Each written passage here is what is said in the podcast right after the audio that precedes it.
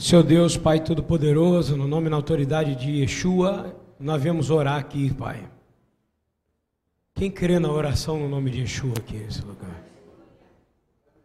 Senhor, como tu falaste, qualquer culto, seja Shabat, seja projetos na Segunda Viva, que o Senhor não gosta que chame de projeto, seja o que for, Quarta Viva, seja esporte, educação e evangelho, seja em Ribeirão, seja em Campinas, o Senhor falou. O que vocês fazem é exatamente a restauração do culto, que é contido em três coisas: comunhão, partir do pão e oração.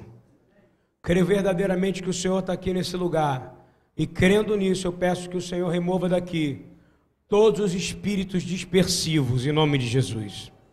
Nós queremos mergulhar na Sua palavra, ouvir a Sua palavra e queremos ser quebrantados por ela. E quem sabe aquilo que nós ainda não alcançamos, nós vamos alcançar nessa manhã, em nome de Jesus. Amém. Glória a Deus. Como o Rabino Eduardo já falou ontem, já falou hoje, falou hoje de novo, a Parashá Shoftim, o nome dela é Juízes. Eu já devo ter pregado ela inúmeras, inúmeras, inúmeras vezes, ele também. E ontem o Senhor começou a me dizer que quando o Espírito Santo ele se revela a você, que é a maior expressão de que você está se tornando um convertido, um nascido outra vez. Quem lembra da conversa de Jesus com Nicodemos aqui, por favor? Lembra da conversa de Jesus com Nicodemos? Era um homem que sabia demais, era um judeu extremamente orgulhoso, não era isso? E que ele perguntava assim, mas ele teve humildade, marcou um encontro à noite, escondido com Jesus, escondido, e perguntaram para ele assim: Ei,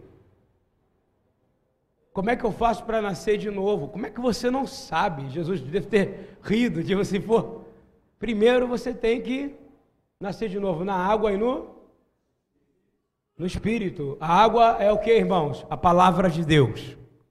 Quem está entendendo o que eu estou falando aqui? Porque o Verbo se fez carne e habitou no meio de nós. O Espírito parava sobre a. O Espírito parava sobre a palavra de Deus também. Porque a palavra de Deus gera vida, não gera? A palavra de Deus está sendo derramada sobre você nessa manhã.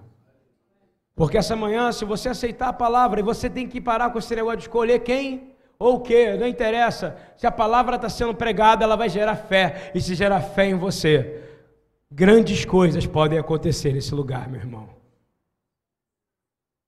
Fé, cada um tem sua medida. Jesus fala: seja curado de acordo com a sua fé.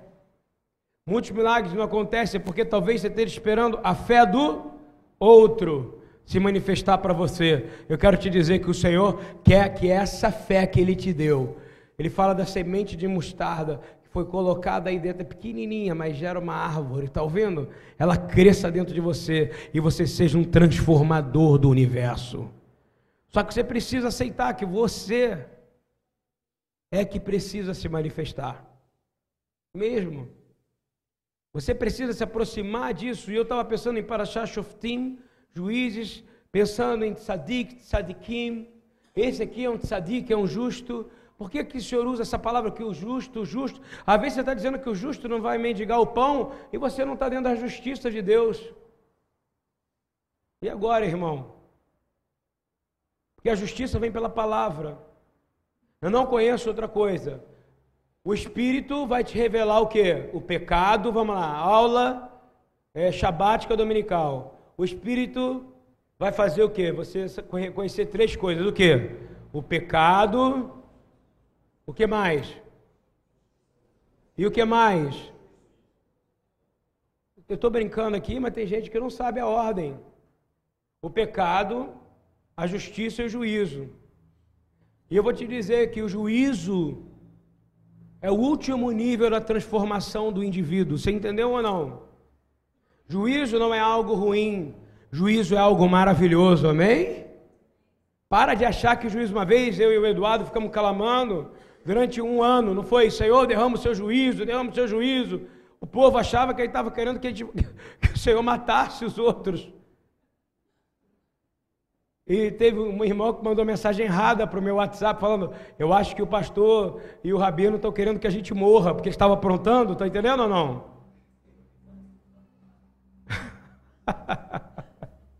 Irmão, o juízo de Deus, para aquele que é de Deus, é bênção eterna, amém?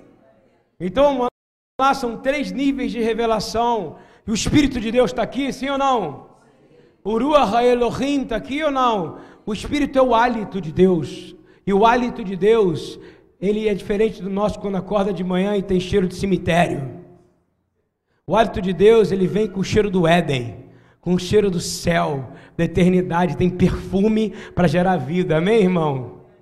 Então você precisa entender que agora ele pode curar você. Sabe? Meu irmão aqui comeu muito ontem à noite, não está assistindo bem. Ele pode dar limpeza no seu intestino agora, está ouvindo? Que venha juízo sobre o seu intestino, amém? Quem crê no que eu estou falando aqui ou não? Porque todo mundo só para no pecado, mas justiça não entende. Aí parece que são três deuses, né? Já falei isso várias vezes. O Deus do justo não é o Deus de Israel, é o advogado, é o médico e é o juiz, não é isso? Do judiciário. Meu irmão, o supremo juiz, o justo juiz está nesse salão procurando um arrependido aqui para dizer: esse é justo como meu filho Abraão. Quem quer ser justificado pela fé aqui? E eu não conheço outra maneira a não ser a palavra de Deus. A palavra de Deus, ela é a justiça de Deus. A palavra de Deus é a justiça de Deus. Vocês concordam comigo? A palavra de Deus nada manifesta mais do que a palavra de Deus. Eu pergunto para os meus irmãos aqui que estão sendo meus discipulados há anos e tem gente aqui, como oração do irmão aqui, que eu encontrei aonde ninguém queria ir. Aí depois perguntaram para mim, pastor, como é que eu faço para ter discernimento? Eu vou te falar, ora a palavra de Deus, eu como a palavra de Deus, mas não como por religiosidade, eu como por necessidade, amém? A sua necessidade tem que ser a palavra de Deus. A sua necessidade tem que ser a palavra de Deus. Quando você acorda de manhã, você tem que ter fome de quê?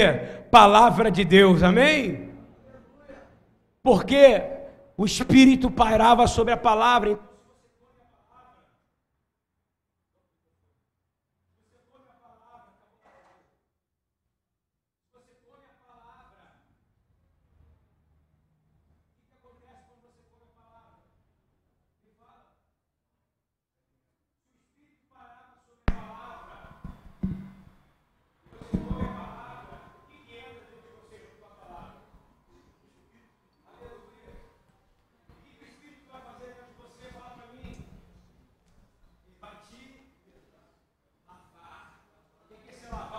Águas aqui?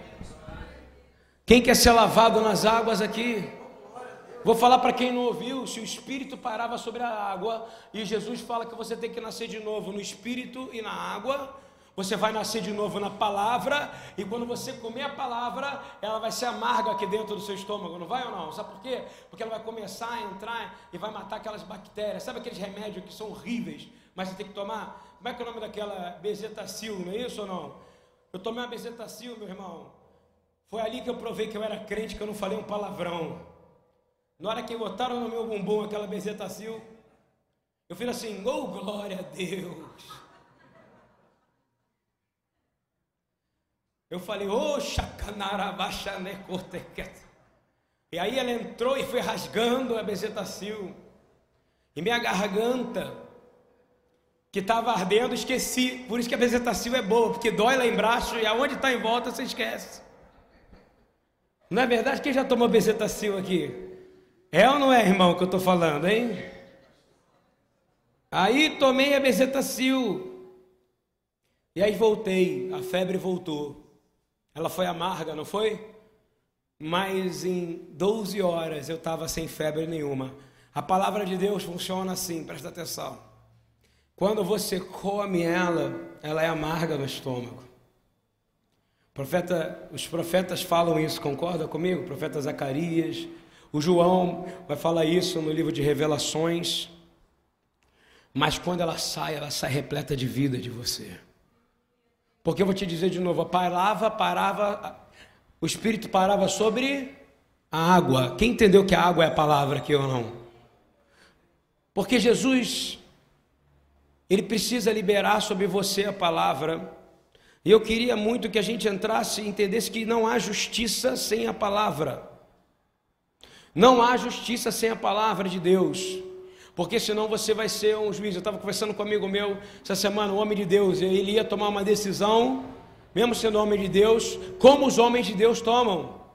O Espírito me tomou na hora e falou: Você não está tomando como um homem de Deus.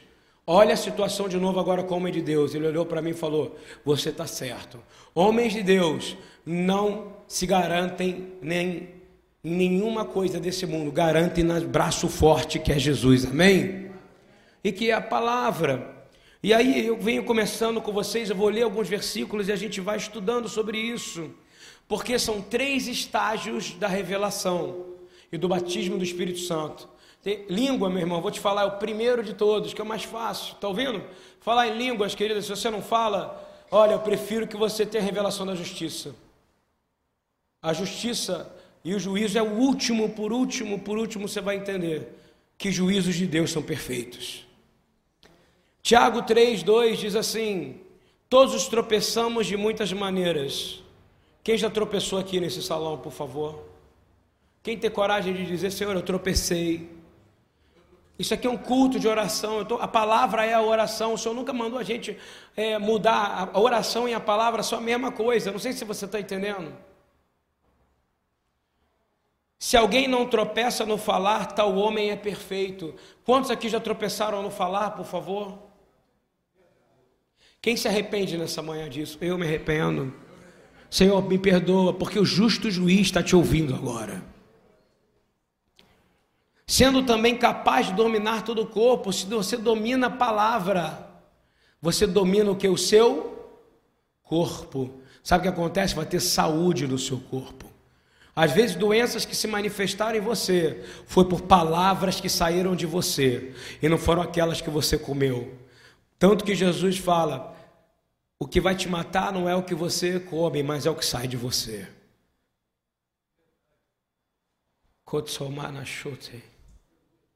Eu estou perguntando o que você quer comer nessa manhã.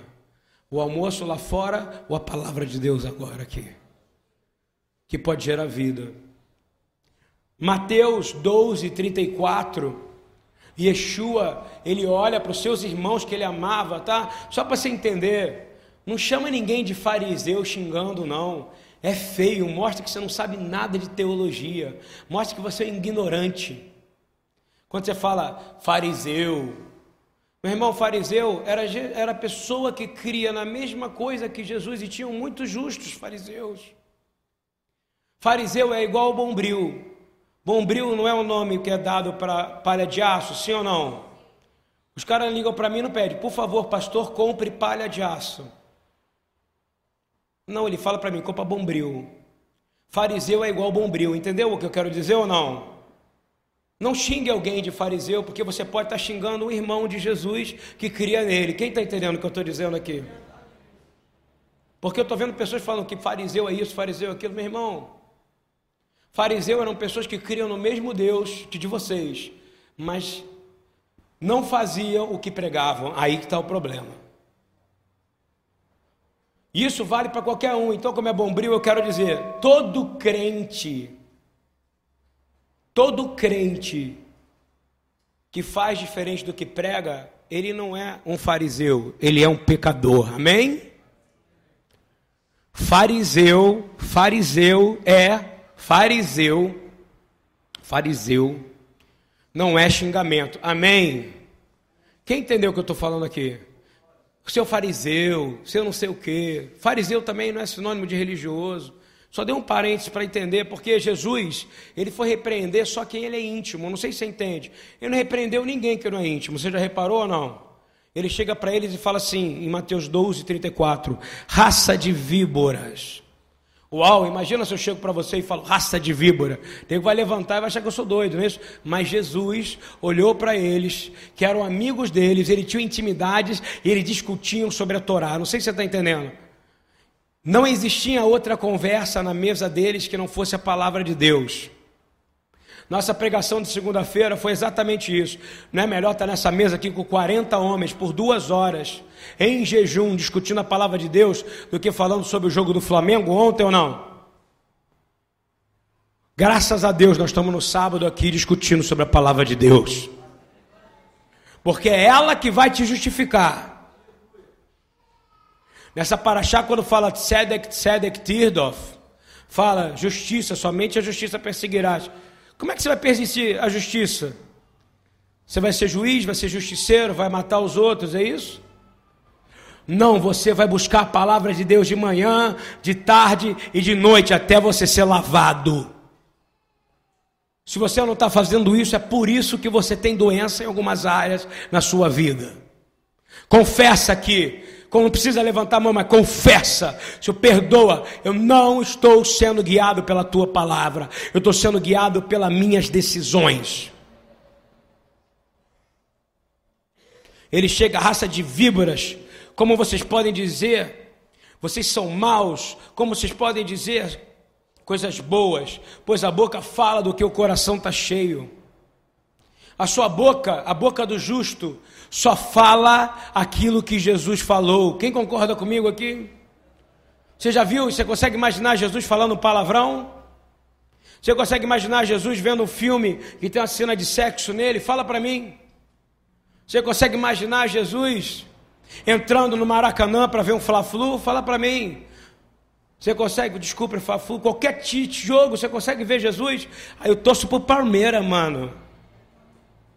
Meu irmão, denominação, você consegue imaginar? Peraí, que eu não vou na quadrangular porque eu vou na Assembleia. Peraí, que eu não vou na Assembleia porque eu vou na Presbiteriana. Ele vai destruir tudo, irmão. Porque a palavra dele disse: Eu quero a unidade como eu tenho com o Pai.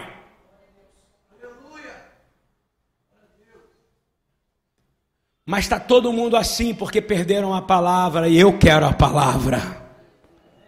Você quer a palavra? Então você vai ser justificado. Você não é só justo porque você aceitou Jesus, não, meu irmão. O Espírito precisa trabalhar em você e você precisa se arrepender do pecado, reconhecer a justiça e clamar por juízo. Amém ou não? São três níveis. Mateus 15, 16. Mateus 15, 18 e 19 diz assim: As coisas que saem da boca vêm do coração. Vou te explicar uma coisa sobre judaísmo, tá? Coração é leve.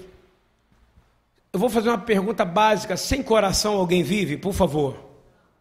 Se eu tirar seu coração, ou se ele parar por dois minutos, você vai viver? Seu oxigênio vai parar? E se parar por 30 segundos, você já está esquisito. Por uma hora, por um minuto, dançou. Dois minutos, acabou. Só se for milagre mesmo. Então ele está dizendo o seguinte: coisas boas que saem da boca vêm daqueles que têm a minha palavra. Amém? Leve, como é que a gente fala? Levavra de todo o coração, velkol nafshecha, nafshecha de nefesh, alma Velcou meoderra com toda a nossa força. A palavra tem que estar dentro de nós. Nós vivos, quem quer receber essa palavra? E a alma, sabe o que é a alma? É aquilo que está aqui dentro que o Senhor quer para ele, mas que Satanás quer também para ele. E vacou o meu derra de toda força, porque aqueles que perseverarem até o final, esses serão o herdeiro, amém? Até o final do quê? Do que, você tem que perseverar? Repete comigo, eu tenho que perseverar na palavra. Sim ou não, irmãozão? É perseverar é fácil, eu estou perseverando, eu vou no culto todo sábado, eu faço missão na segunda. Não, você tem que buscar a palavra aonde você estiver de manhã, de tarde, está com fome, vai ler a palavra. Nós, nós estamos fazendo uns jejuns loucos aqui, não dá nem para te explicar. Eu e o Marco, nós estamos ficando realmente com pessoas que eu nunca imaginei que nós iríamos ficar. Quando a gente não faz jejum, a gente vai comer uma coisa, a gente só não emagreceu ainda. Eu queria que Deus emagrecesse a gente, Senhor. Porque a gente faz jejum, aí a gente vai comer. Foi aniversário dele, a gente foi na churrascaria. Eu parecia que estava em pecado comendo. Sabe por quê? Porque conforme você vai santificando, até a comida desse mundo que é imunda, quando entra dentro de você, você fala: tem algo errado. Porque você está buscando a santidade. Amém ou não? Toda comida é consagrada a outros deuses, irmão. Mas graças a Deus, se você tem a palavra, tudo que você orar vai ser santificado ao Senhor. Amém? Vou falar. Então, se Jesus está dizendo aqui claramente para você, e é Ele, meu irmão, eu não estou falando nada fora da palavra.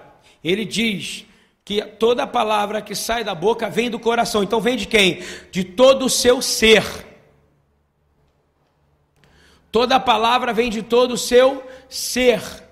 Olha só, não tem a palavra que sai da mão, não tem a palavra que sai da perna, não tem a palavra que sai do seu órgão genital. A palavra sai de você inteiro, entendeu ou não?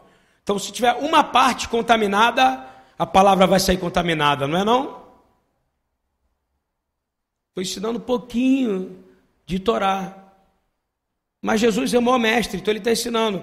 E são essas que tornam o homem impuro. E aí ele vai dizer que essas palavras que vão sair da sua boca, que sai do seu corpo, que está impuro, essas podem matar você. Você está entendendo ou não? Então o que vai matar é o que sai, não é isso ou não? Mas o que vai trazer vida? O que entra. Quem entendeu o que ele diz? Tem que entender o silêncio de Jesus. Ele está dizendo: se o que, que mata é o que sai, mas o que gera vida é a palavra que vai entrar dentro de você. Amém? vai entrar no seu rim, vai entrar no seu fígado, vai entrar no seu intestino, vai entrar no seu útero, vai entrar no seu ovário, vai entrar na sua próstata, vai entrar no seu cabelo, vai entrar na sua visão e vai começar a gerar vida em você, porque tem, a palavra tem poder de ressuscitar áreas que estavam mortas em você. E ele diz assim: do homem, vou tirar a palavra coração, tá? Vou falar do homem que não é justificado pela palavra, quando ele está dizendo isso, é do coração ou não? Ele está dizendo do homem que não me tem. E quem é o homem que não tem ele? A palavra, porque se você for ler no Evangelho, diz que como é que você prova, pastor Marcos, que você ama Jesus? Através da palavra. Ele fala assim: esse que guarda os meus mandamentos, esse me ama.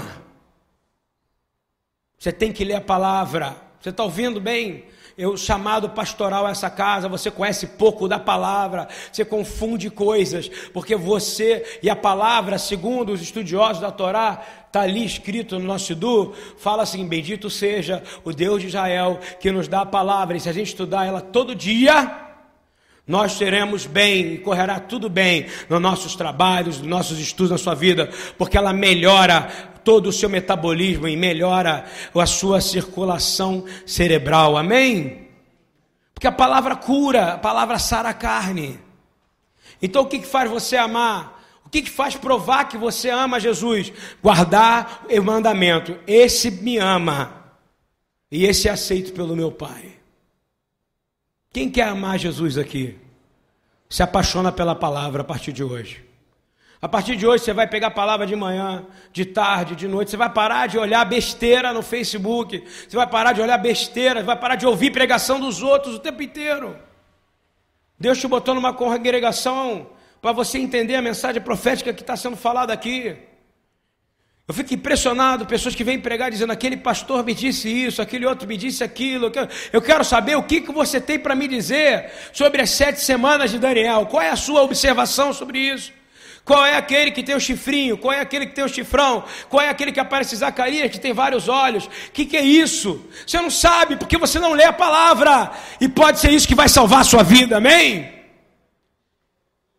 Você não estuda a palavra. Quem confessa aqui que podia estudar mais a palavra mesmo e não estuda, não estuda, está focado em outras coisas. É hora de confessar, meu irmão. Eu confesso, eu podia dar mais, eu podia dar mais de mim.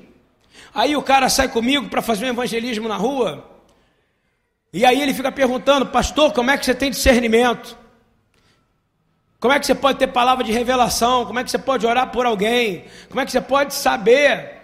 Tem um caso aqui do Luiz Carlos que é impressionante. Eu não sei se ele está aqui, se ele saiu. Ele, ele, ele, é impressionante o caso dele.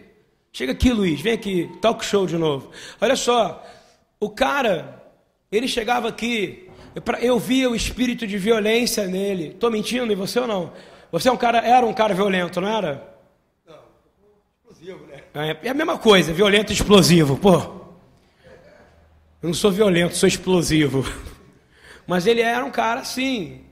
Aí ele chegava aqui, aí ele falou para mim, pastor, eu estou ouvindo a palavra, eu estou sentindo uma coisa. A palavra foi tomando proporções dentro dele. Vou te dizer de novo: não foi o nosso falar, foi a palavra foi tomando proporções dentro dele, foi santificando ele. Ele venha andando de Caxias até aqui a pé para ouvir a palavra de Deus. Eu quero te dizer, isso é amor à palavra ou não? Agora eu, vou, eu quero que ele fale o que, que isso aconteceu com a vida dele. Primeiramente, saudar toda a igreja em Shabbat Shalom, né? A verdade foi o que acabou de ser dito. A palavra entrou na minha vida no momento justo, da qual eu estava passando por transformações. E só foi possível isso quando encontrei aqui essa porta aberta, que, como o mesmo pastor costuma dizer, né? Aqui tem um projeto do qual muitas vidas estão em transformação, assim como a minha também.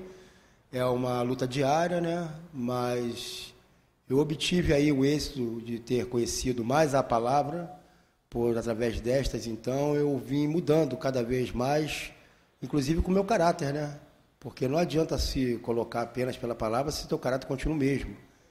Então, o que houve, na verdade, foi essa transformação, primeiro de caráter, e desde estar aqui, pessoas importantes, né, como o próprio pastor, né, o pastor Edvig, o pastor Marcos, sua esposa, Está aqui a Mônica, o Rabino, o Eduardo, meu irmão na fé ali, meu amigo Carlos, sua esposa, e cada um de vocês. Na verdade, é uma coisa só, é uma coisa única, é uma família. Mesmo porque quando vocês contribuem para essa obra aqui que está, vocês estão conseguindo tocar em vidas, fazendo com que de fato há transformações. E existem muitas pessoas aqui, como eu passei também, hoje com a glória e honra do Senhor, né, gateando aí cada vez mais com a palavra e transformando, né? E podendo também ajudar um amigo agora, né? O seu nome é Edson, o, você, não, Hugo. O Hugo também é um rapaz que faz parte do projeto, assim como eu também fiz, faço ainda, né? Só não estou aqui porque eu estou trabalhando.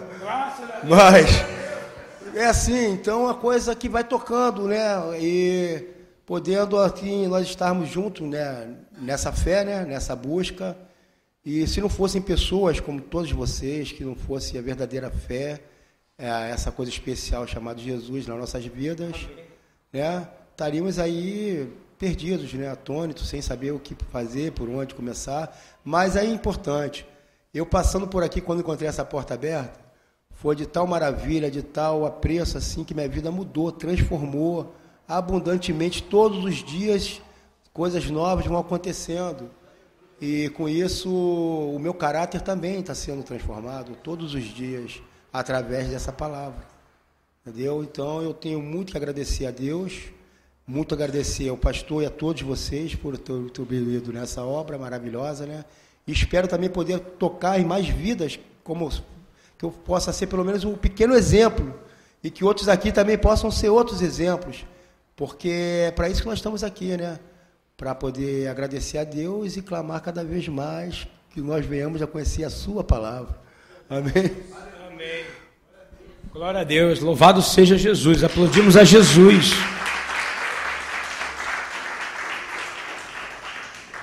Eu gosto disso porque o exemplo arrasta. Eu podia pegar aqui outros exemplos aqui, né?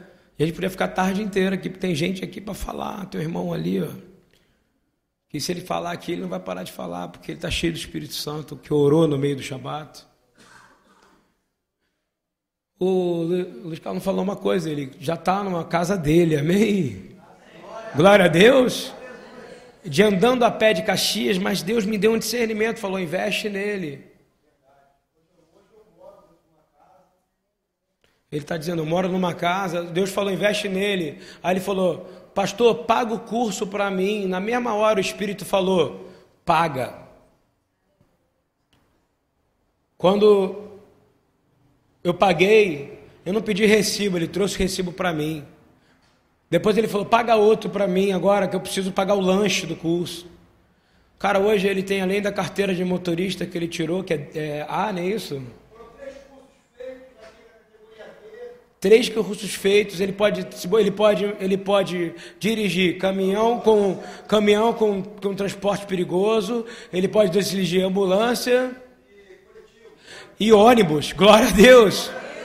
E ele entrou aqui andando de lá de Caxias até aqui a pé alguns cultos de quarta-feira. Será que você está valorizando a Deus a isso? Eu não estou enaltecendo ele, que ele sabe que ele tem muito a melhorar.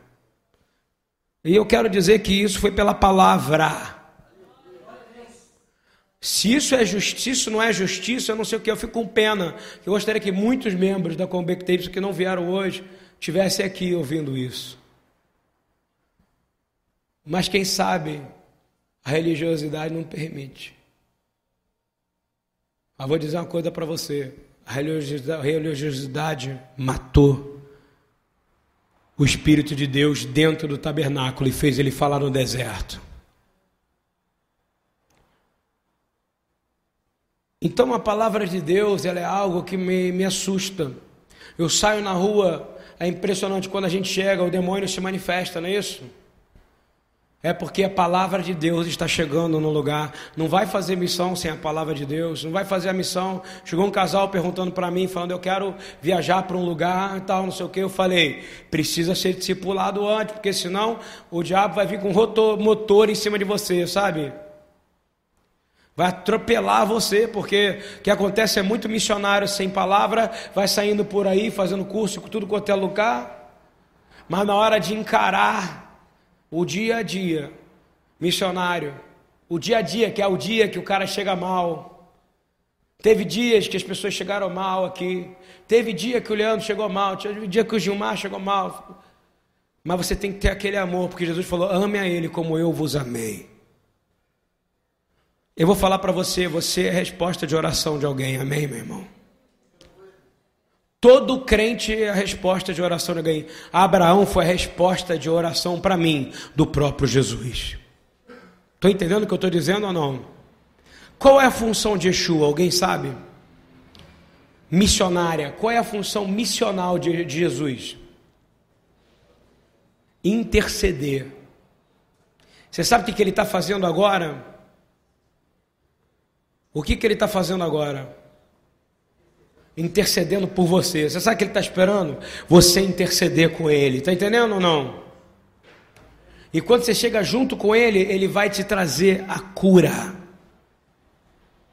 Isaías 51 diz assim: Escutem-me, que é Raftará, dessa, dessa, é a porção profética dessa passagem, é, que é de juízes, é, Shoftim.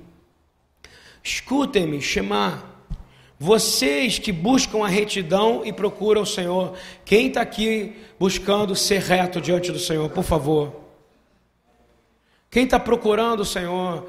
A palavra de Deus, quando Deus, presta atenção, Deus não está falando aquilo para o profeta no tempo presente, Ele está falando, como o Eduardo pregou bem, aonde?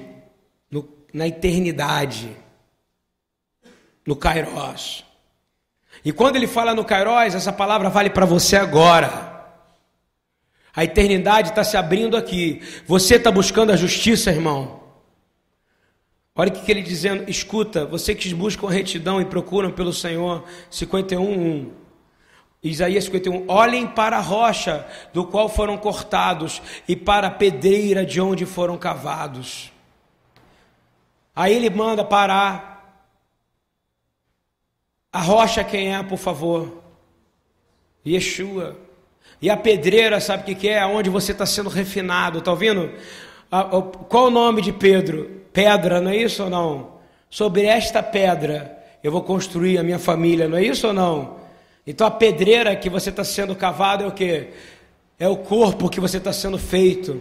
E aí ele para e fala: agora você vai olhar para outra pessoa. Olhem para Abraão, seu pai quem aqui é filho de Abraão nesse lugar, por favor? Porque ele está dizendo: olhe para o justo, olhe para Abraão, seu pai, e olhe para Sara. Ele está dizendo: não adianta olhar para Abraão se não olhar para a mulher dele. Está ouvindo? Porque o homem reflete a sua mulher. Eu vou falar isso mais na frente.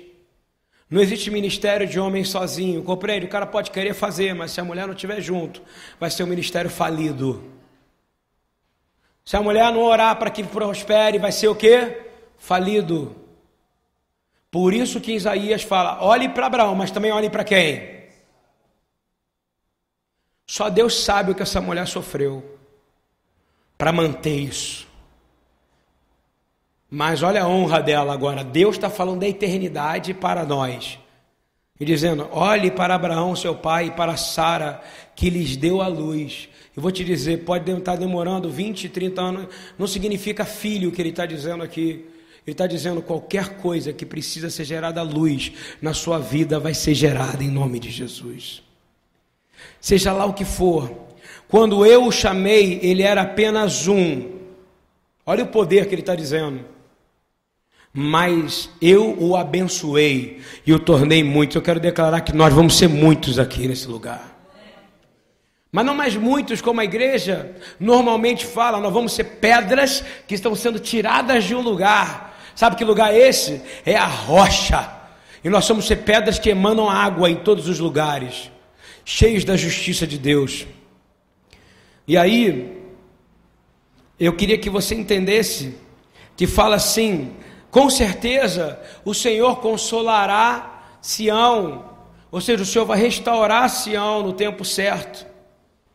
E diz assim: e olhará com compaixão para todas as ruínas dela. Você vai a Israel, o povo vai visitar Israel. Vou falar uma coisa, só para ver ruína. Estou mentindo ou não, Eduardo? Hein? Vem aqui, Rabino, eu quero que você apareça de novo hoje. Vem. Vem dançando. Fala um pouco que você é um conhecedor pleno, um futuro morador de lá. As pessoas pagam muito para ver o quê? Você sabe que eu não gosto de improviso, né? Então improvisa aí. O que, que é para falar? As ruínas, que o povo paga para ver o quê? Na verdade, gente, é, você quando você anda em Israel, você está andando sobre a história da Bíblia. São gerações e gerações que, são, que vão, se, vão se sucedendo e, e, e às vezes você vai para ver algo que você pensa que é o último estágio da, da e, e, na verdade, você tem que escavar. E escavar para encontrar a época de Abraão, escavar para encontrar a, a, época de Josué, escavar para encontrar a época dos cruzados medievais, até você chegar na idade mais contemporânea. E tudo é ruína. E a gente paga para entrar, né? E paga bastante. Principalmente a viagem aérea, que é o mais caro. Né? Para entrar, tem que pagar para entrar na igreja, católica, não é isso? Para entrar Vai lá, a igreja ortodoxa grega. Né? O pessoal que usurpou né? a Terra Santa foi lá, vai pegando tudo. Né? Era. Só tem ruína, não é isso? Só tem ruína. Ah, então Jesus está falando. Muito obrigado pela participação. Depois eu te dou uma caneca. Tá bom. Olha só, traz uma caneca do 3E para ele, por favor. Ele não, porque ele faz parte. Olha só, olha o que, que ele está dizendo. O Senhor vai olhar para as ruínas. Quando eu vejo pessoas fazendo caravana para Israel, é só para ver resto de, de coisa que está em ruína. Mas o lugar foi tão santificado pelo Senhor mas nós vamos lá não para ver o que está lá, mas para proclamar a glória que há de vir, amém? Porque Jesus vai pisar no Monte das Oliveiras. Sei como amassou de E ele vai andar sete quilômetros até a Porta Dourada, vai destruir aquele cemitério árabe. E ele não vai, ele não vai destruir nada, vai, vai, vai, vai fender. E ele vai entrar em Jerusalém, sabe com quem? Com Davi, com Abraão, com os valentes de Davi. Tá ouviu bem ou não? E quem sabe com você, meu irmão. E de lá ele vai reinar. Eu fico vendo jovens dizendo: vamos restaurar o tabernáculo caído de Davi. Tô dando uma de macarrão, que dá aquelas risadas, sabe o que eu lembro do macarrão? Vou dançar um forró, cara. Deixa passar o forró na rua.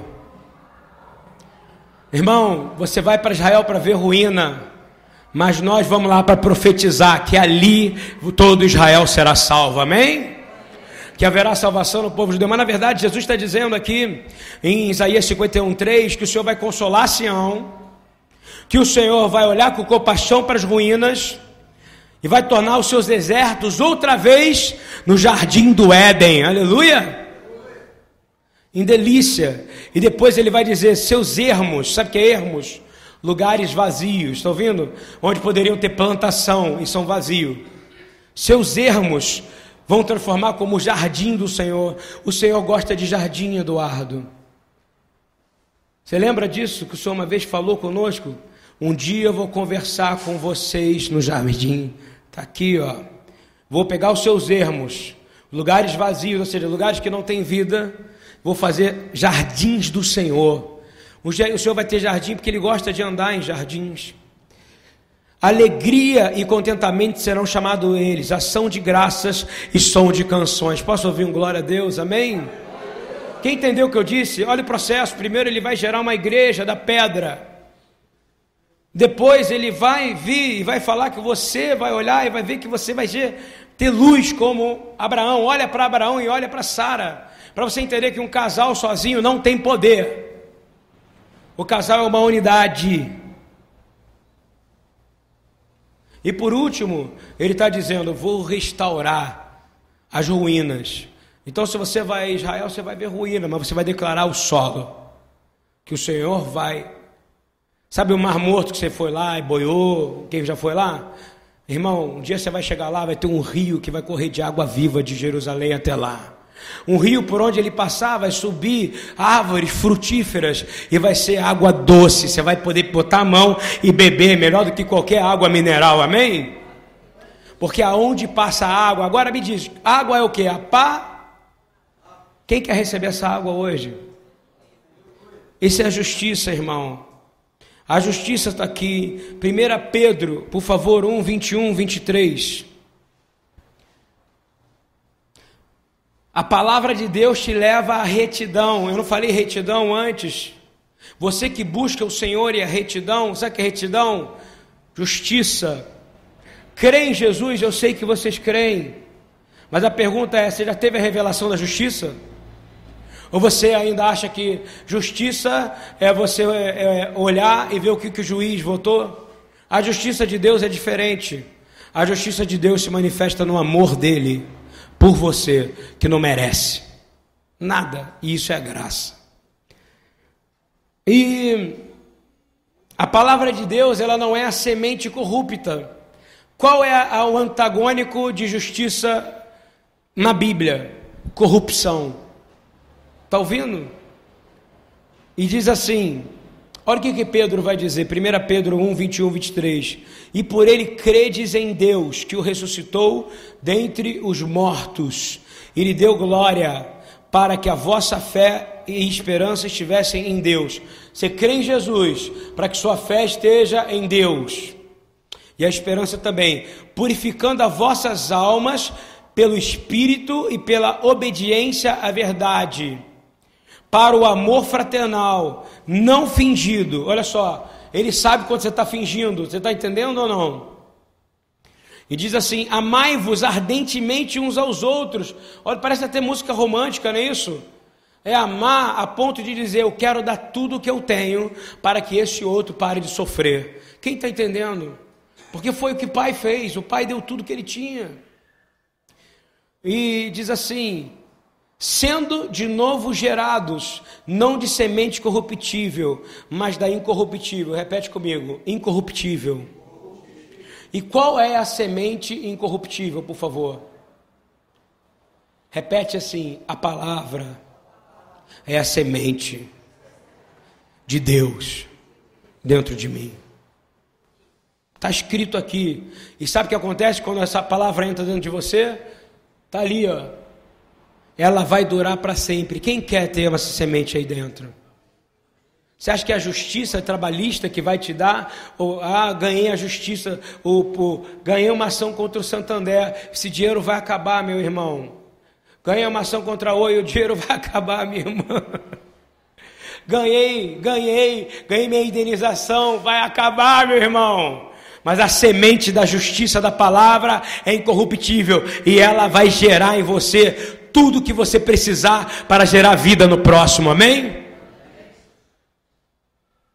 O que eu estou falando é palavra para filho maduro. É para quem quer parar de ouvir coisinha tipo, olha, Jesus salva, olha só, eu quero falar um pouco, eu podia dar uma aula de judaísmo aqui, podia abrir e a gente falar de preceitos de ju justiça para o judaísmo.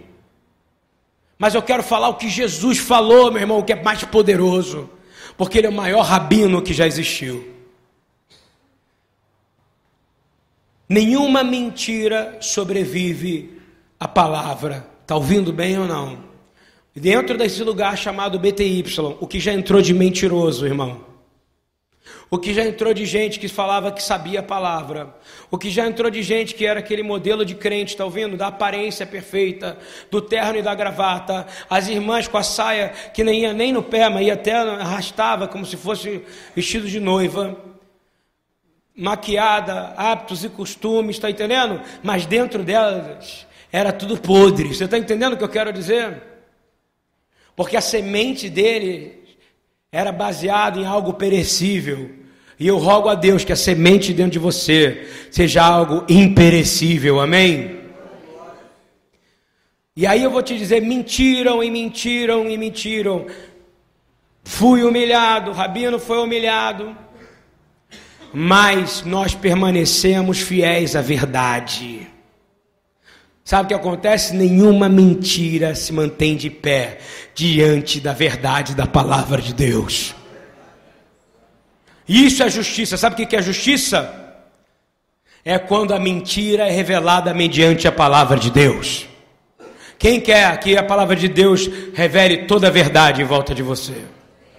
Começa a mudar sua, seu preceito. Minha palavra pode incomodar, porque muitos ainda estão vivendo e vocês não estão entregando a sua vida à palavra. Eu estou trazendo um alerta. Parece que eu estou olhando às vezes, quando eu vou em alguns lugares, para uma geladeira e eu estou vendo gente secando gelo. Está ouvindo bem? Sabe o que é secar gelo? É fazer algo inútil.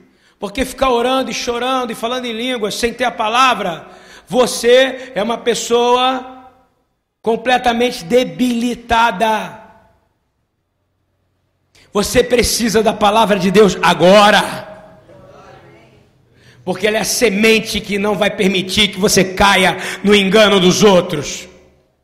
Que senão você vai ajudar os outros sem pela aparência. Eu vou falar, Jesus, Yeshua, ele foi testado três vezes, não foi ou não? Pelo diabo.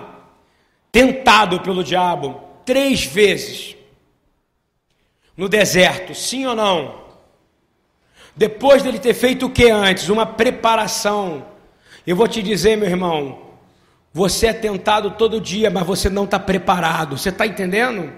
E quando ele chega, você não está preparado na palavra, você não está preparado no jejum, você não está preparado nos preceitos, você não está amando o mandamento, você está olhando pela aparência, você está procurando ver como é que está o casamento do outro, em vez de olhar o seu, está preocupado como é que está a vida do outro, como é que está o teu, está preocupado com acontecimentos do mundo, quem vai ganhar a eleição, em vez de olhar como é que está o seu coração diante do Senhor, porque o seu coração tem que ter uma semente imperecível.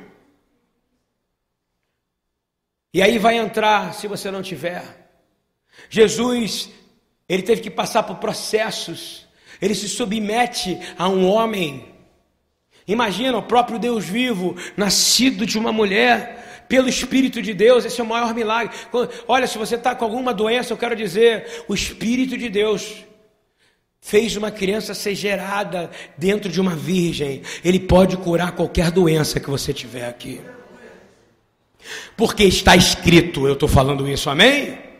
E quando eu falo está escrito, o diabo sai correndo, porque ele não pode contra o que está escrito. Jesus, ele se preparou, primeiro o que, que ele fez? Ele precisa nascer. Ele anda pelaquela vida, nascendo, e ele começa a fazer um milagre. Ele começa, ele começa a fazer um milagre que é um Deus encarnado, não é isso? Poderoso, filho do homem, filho de Deus com poder andando, estudando a Torá. Ele falava, mãe, estou na casa do meu pai. E eu uso isso com a minha mulher, porque ela me liga duas da manhã, onde é que você está? Eu falo, estou na casa do meu pai. E ela pode falar nada, que eu vou falar, tá, eu vou, eu vou responder para ela, está escrito. Ela me liga quatro horas, aonde eu estou, amor? Na casa do meu pai. Hoje ela já fala assim, você dormiu aqui ou dormiu na casa do pai? Porque eu quero ficar na casa do meu pai, porque aqui é onde tem vida eterna, meus irmãos. Ah, não tem na minha casa? Tem, mas eu tenho prazer de entrar aqui e orar por cada um de vocês e por aqueles que o Senhor vai mandar para cá. Estou mentindo, Guilherme? Guilherme aqui do 3E. Vem cá, Guilherme, deixa o povo ver você. Sabe por que eu estou fazendo isso, gente? Porque isso aqui é que o Pai está sendo glorificado, amém? Jesus falava: manifesta essas obras para o Pai ser glorificado. Nós passamos uma batalha espiritual essa semana, não foi? Foi. Tremenda. O que, que você estava fazendo uma e meia da manhã sentado ali atrás? Lendo provérbio. Amém. Só isso já valia. Amém. Só isso já era suficiente para o inimigo fugir. O menino que até um tempo atrás, né, Guilherme, não tinha esse acesso. Mas a palavra entrou no coração dele. E uma e meia da manhã, em vez de ele estar tá jogando videogame, estar tá transando, estar tá procurando menininha, ele tá, eu desci e achei que ele era o capeta, porque eu falei, uma e meia da manhã, alguém aqui? Eu olhei pelo buraquinho assim e falei, olha o capeta ali, vou pegar ele agora. Quando eu cheguei para sai! Antes de eu falar sai, estava ele lá, Senhor Deus. Ele me constrangeu. Você não quer ser constrangido, não, por um menino? Eu quero, porque a minha palavra, que é a sua, diz que os jovens vão profetizar, as meninas vão profetizar, e os idosos vão profetizar. E profetizar, falar a palavra de Deus, e você estava dormindo, e uma e meia, o menino estava ali, quem sabe ele estava orando por você e você não sabia. Porque o ataque foi grande, irmão. E nós trabalhamos o dia inteiro seguinte porque o Senhor nos deu um direcionamento. E ele foi o primeiro a ouvir, sabe por quê? Porque quando o Espírito está dentro dele, ele comeu, não comeu? A palavra? Foi amargo no começo, não foi? Você tinha vontade de matar o João, não era isso que você falava? Que meter as pancadas no João ou não? João, o discipulador dele, ele falou outro dia, até tirei do ar a pregação, mas eu posso falar. Ele falou assim: Olha, eu olhava para aquele gordinho ali, eu queria meter a pancada nele, para não usar outra palavra. Queria mesmo, queria dar um, queria dar um, um, um KO nele, knockout. Hoje é o melhor amigo dele, amém? Sabe por quê? Porque a palavra entrou nele. Entrou amarga, mas agora sai de dentro dele. Gente, eu estou dizendo que isso aí vale quanto? Me fala. Esse imóvel vale 1 milhão e 400 mil reais. Você acha que Deus não vai dar esse imóvel? Mas vocês têm pouca fé. Você acha que Deus vai dar ou não vai dar? Você que está vendo aqui a gente, quem sabe é você que vai doar esse imóvel hoje. Eu conheço igrejas que fazem isso num mês, não é, Silvio? Vem cá, Silvio, vou te apresentar aqui. Esse aqui é o meu filho de Ribeirão. Vocês ouvem falar de Ribeirão? Esse aqui é o esse aqui não é varinha, não, esse aqui é varão. Tá, vem cá, sua esposa, que eu falei que homem, isso é a mulher também. Para conhecer. Esses dois estão na tarefa do desenvolvimento do projeto e do Ministério de Amor e Justiça lá. Esse aqui é Manu e o Silvio. É... Queria que a gente orasse por ele aqui rapidamente. Pai, em nome de Jesus, todos que estão ouvindo e que estão na região de São Paulo, que estão querendo o ministério lá, nós temos em Campina, mas nós temos agora em Ribeirão também, Senhor Pai. Nós pedimos, Senhor, que é, o Senhor que mandou. Então eu sei que é o Senhor que vai providenciar. Tudo é para a glória do Senhor. Nós abençoamos esse casamento. E para vocês que estão vendo a gente por aqui, sabe que pode contar em Ribeirão Preto, tem um lugar para você poder clamar ao Senhor em amor e em justiça. Amém? Então eu perguntei para o Silvio, falei assim: tem gente que faz um milhão, numa semana, ou às vezes num mês, numa igreja. Eu vou te dizer, o Senhor vai dar esse imóvel para cá. E vou te dizer, Ele vai usar gente simples. Ele vai usar gente, gente humilde. Prestou atenção quando eu falei pobre, eu falei gente simples e gente humilde, porque a palavra fala que só os simples e humildes entendem a necessidade de Deus, amém? Se você não é humilde, se você não entende a necessidade de Deus, você não é simples nem humilde. Você é apenas mais um. E aí, eu queria dizer que Jesus destruiu Satanás com três coisas que estão na Torá. E ele disse: está escrito. Eu quero dizer, quantos de vocês têm capacidade de. Uma vez uma pessoa me procura e fala assim, pastor, eu não estou aguentando mais a situação com meu chefe. Eu perguntei, você já orou? Você já olhou na palavra? Não, eu só não aguento mais. Aí eu pego e abro a palavra. E vem uma palavra para a pessoa, eu falo, você podia estar lendo a palavra e orando. Quem sabe o seu chefe se converteria, amém? Porque era assim que acontecia nos nossos pais, os profetas. Não, não, Julinha, não era assim. Deus realiza sonhos nossos, porque ele não sonha, é uma mentira, Deus não sonha. A Bíblia fala que ele sonha. Não, fala que ele determina. Ele te dá sonho, mas ele não sonha. É uma arrogância que os sonhos de Deus, ninguém pode cancelar um sonho de Deus. Você está dizendo então que o, so, o seu sonho não pode ser cancelado porque é o sonho de Deus. Que nem eu sonhei com um bolo de laranja e ele apareceu pela irmã, só que no Facebook, aí eu não pude comer. Então, a revelação do sonho veio depois, que eu invadi a casa dela. E ela achou que ela só me dá um pote, eu queria comer metade do bolo. Tô brincando, nem comi, comi bolinho de queijo que ela fez depois. Mas a revelação do sonho, o sonho é algo seu, da sua mente. O diabo pode falar contigo em sonho, e tem algo que me impressiona aqui que eu queria falar para você. Diz assim: nas três vezes Jesus disse, repita comigo, isso você tem que repetir, está escrito. Você sabe como é que você vai repreender o diabo? Você vai dizer assim: diabo, sai daqui, porque está escrito. Mas aí você tem que ter a palavra para falar, porque você não tiver a palavra para depois, você é vazio. Que palavra que você vai dizer na hora de um problema? Ela precisa estar dentro de você, você precisa manejar, porque a palavra é para se defender. Não! A palavra é para quê? A palavra é espada, a palavra é para fazer o quê? Para atacar. Quem concorda comigo aqui? Nós estamos atacando as trevas nessa manhã. Eu tenho certeza que potestades estão caindo aqui agora. Porque a palavra é para atacar. A palavra é o ataque. O inimigo vem, mas você vai atacar ele. E Jesus atacou o diabo, o diabo veio, ele não se defendeu. Tem gente que fala, e Jesus se defendeu com a palavra. Você acha que Jesus precisa se defender? Fala para mim ou não? Hein?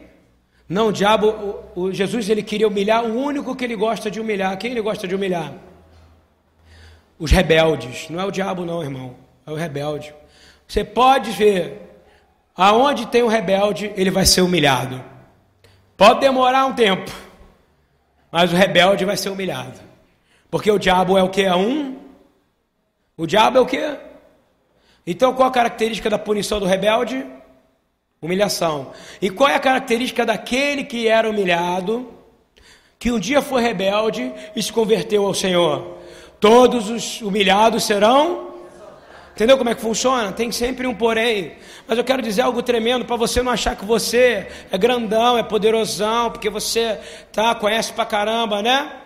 Jesus é, diz assim: o diabo, em Mateus 4, 6, diz que o diabo levou, transladou Jesus fisicamente. Você entendeu o poder de Satanás ou não? Ele pegou Jesus aqui de um lugar e levou ele ao mais alto lugar de Jerusalém. Quem crê que isso é verdade, que está escrito aqui? Então não brinque com o diabo, está ouvindo bem? A única maneira de você vencer ele está aí na sua mão, é a palavra de Deus.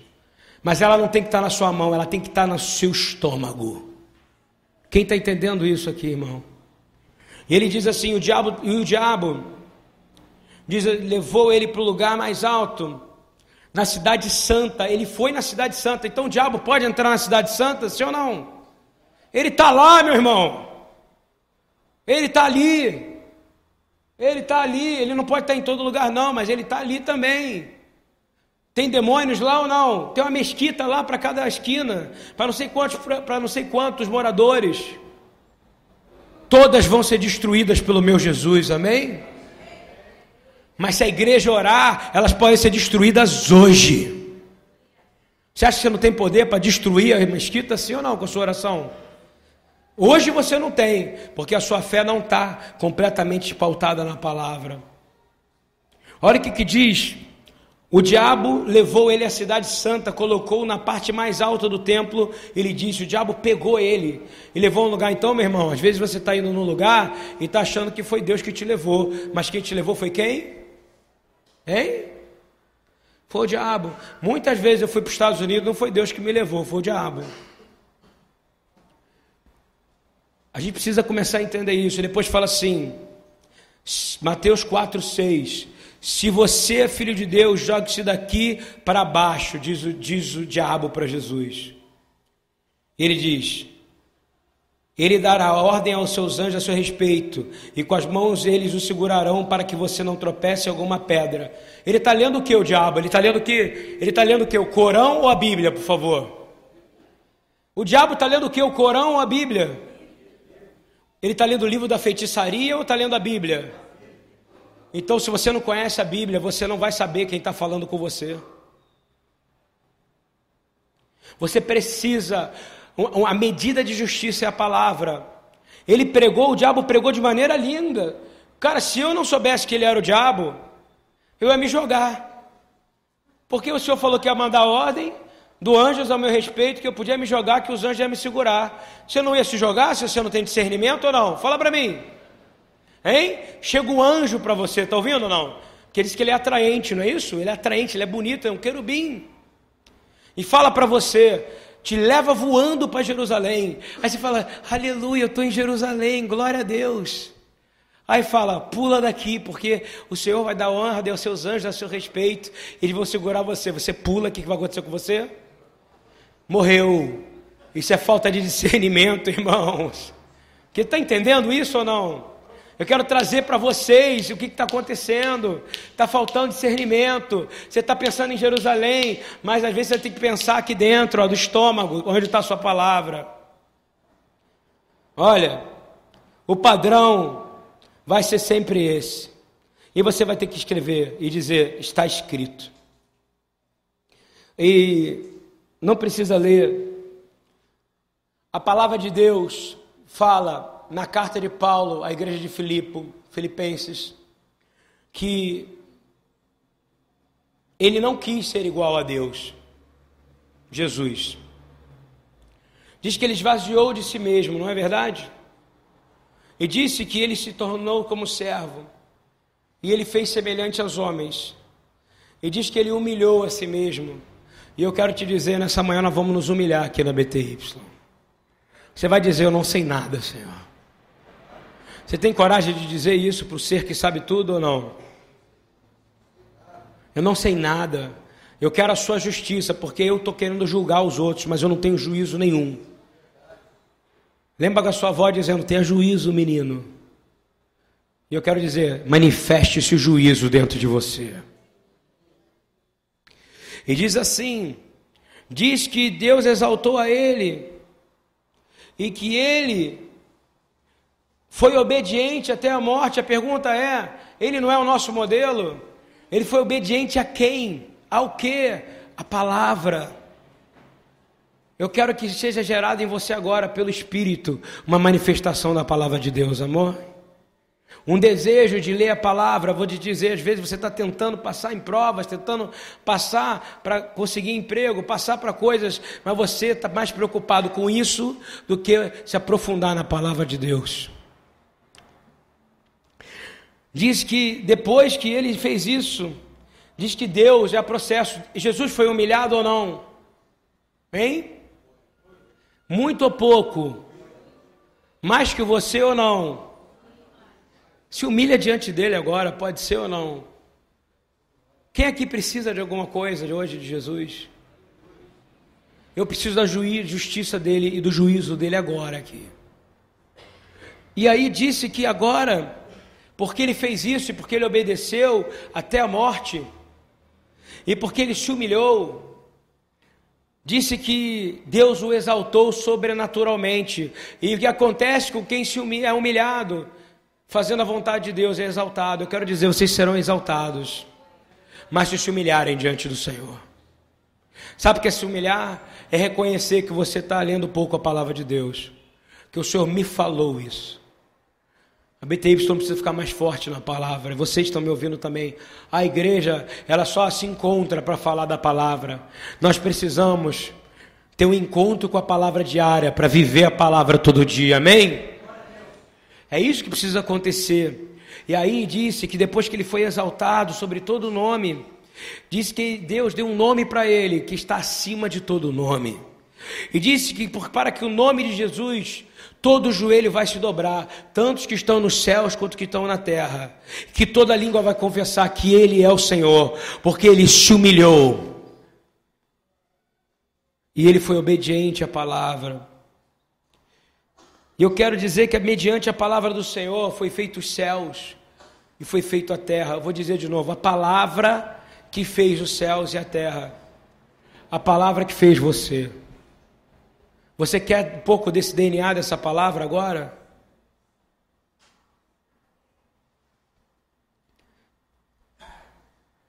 Eu quero terminar encurtando tudo aqui, lendo o Salmo 7, 11 e 17 inteirinho,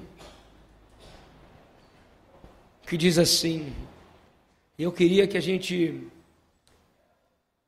colocasse isso como verdade. Eu sei que tem gente cansada. Vamos ficar de pé para terminar o culto. Eu vou pegar o instrumento. Vamos ler esse salmo. Ele, esse salmo, foi o salmo que o Senhor me deu de referência para que a gente fale de juízo. Diz assim: Deus é o juiz justo um Deus que se ira todos os dias. Então Deus se ira todos.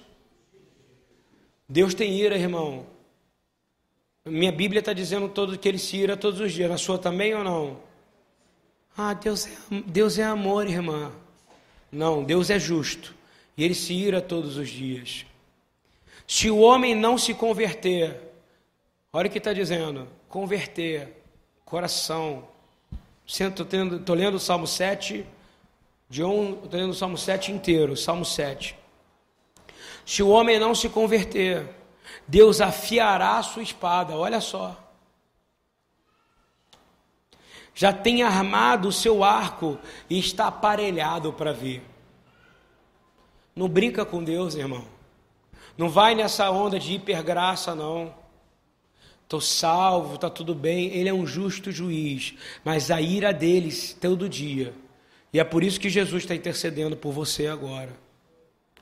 Olha só o que diz o próximo versículo: diz, E já para ele preparou armas mortais. Para quem? Está lá em cima, para aquele que não se converter. Olha, tem gente que acha que se converteu e não se converteu ao Senhor. Quem concorda com isso aqui? Eu achava que tinha me convertido, o Eduardo também, durante muito tempo. Aí um belo dia a gente descobriu que a gente não era convertido. Converter é quando todo o seu coração se volta para o Senhor. Tudo. Aí diz assim: que o Senhor já preparou as armas mortais para matar aqueles que não se converteram. E porá em ação suas setas inflamadas contra os perseguidores. Espera aí, mas é o diabo que lança setas inflamadas, né? Não. Até as setas inflamadas do diabo, quem inventou foi Deus. Não sei se você está entendendo. Está no Salmo 7. E você está botando toda a culpa no diabo. Eu vou te dizer, meu irmão. Ele é justo, juiz e se ira todo dia. E ele vai usar quem ele quiser e o que ele quiser para botar ordem nessa casa. Amém? E diz assim: Eis que ele está com dores de perversidade, concebeu trabalhos e produziu mentira. Quem? Os perseguidores, está ouvindo? Não é Deus. Ele, o perseguidor, está com dor, concebeu trabalhos e produziu mentiras cavou um poço e fez fundo e caiu na cova que fez. Ou seja, quem não está na palavra está cavando um poço. O seu trabalho, trabalho, trabalho é em vão. Todo o dinheiro que você vai ganhar, você vai perder. Você está ouvindo ou não? Porque nós viemos para habitar em casas que nós não construímos e beber em poços que nós não perfuramos, porque nós somos filhos do Deus vivo, amém? Vou falar algo tremendo para você, se seu coração se converteu ao Senhor, de verdade, 100%, você vai trabalhar menos e vai ganhar mais dinheiro. Olha o que eu estou falando. Você duvida disso, do que eu estou dizendo ou não? Mas se você acha que é o seu trabalho, que é a sua força, que é, você vai ser apenas um cavador de poço. E quando você chegar lá embaixo, você sabe quanto custa ter um amigo nosso que faz poço, que é o Luciano. Uma vez ele falou que tem um poço que custou 700 mil reais, eu acho. E ele fala: pode não achar água lá. Você pode estar gastando o dinheiro da sua vida inteira, o seu tempo inteiro, para não achar palavra e a água. Eu quero dizer que você precisa ter a palavra agora. Sabe por quê? Com a palavra, quando você botar a mão no chão, a água vai sair. Amém, irmão? Você quer ter essa água que cura ou não? Você quer ter a justiça de Deus, que é a palavra? A sua obra cairá sobre a sua cabeça e a sua violência descerá à sua própria cabeça. Vamos ler o último versículo, porque agora esse é para nós, eu acredito que é para nós. Ergue sua mão direita ao Senhor. Você é uma pessoa que persegue a verdade. Lembra que eu comecei lá atrás? Se você é, você ergue a sua mão direita, que é a mão da verdade. Como está em Isaías. Aquele que tem a verdade, ergue a sua mão, porque será laçado com laços de amor eterno. Ergue sua mão e faça com o Senhor um pacto hoje. Fala, Senhor, eu vou perseguir Sua verdade. Eu vou procurar a Sua palavra. Ergue a mão, meu irmão. Você vai lá fazer seu fit, sua terapia, sua ginástica e consegue ficar em pé. E aqui no culto você vai no banheiro de dois em dois minutos. E aqui no culto você não consegue ficar em pé. E aqui no culto você não consegue levantar sua mão para Deus. Você está virando uma meba que tem vida, mas não tem cérebro espiritual. Até um cadáver é um corpo, mas ele não tem vida. Ergue seu braço alto e diz: Senhor, faz como os profetas faziam, todos levantavam a mão. Pede, Senhor, eu quero estar em Ramá. Eu quero estar em Ramá, onde Samuel profetizava. E onde tinha uma companhia de profetas, entrava a primeira guarda querendo matar Davi e era tomada pelo Espírito de Deus. Entrava a segunda guarda querendo matar Davi, era tomada pelo Espírito de Deus. Entrava a terceira para tentar matar Davi, era tomada pelo Espírito de Deus. Entrava a quarta que era o próprio rei, e ele era tomado pelo Espírito de Deus, porque ele tinha povo lá comprometido com a palavra de Deus. Ergue sua mão e diz assim: Eu, porém, louvarei, segundo a sua justiça, e cantarei louvores pela minha casa, pela minha família. Eu me mergulharei profundamente nas águas da Sua palavra de justiça. Minha casa será sarada, minha vida será transformada, minha mão será limpa, e meu coração será puro, porque eu declaro em nome do Senhor: caiu, caiu a Babilônia, porque o justo juiz, para ele toda a honra, toda a glória e todo o poder porque nós viveremos para sempre.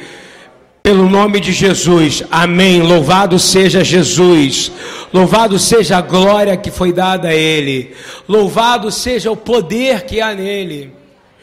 Você precisa entender, pode cortar aqui, você precisa entender que agora, Deus precisa agir em você.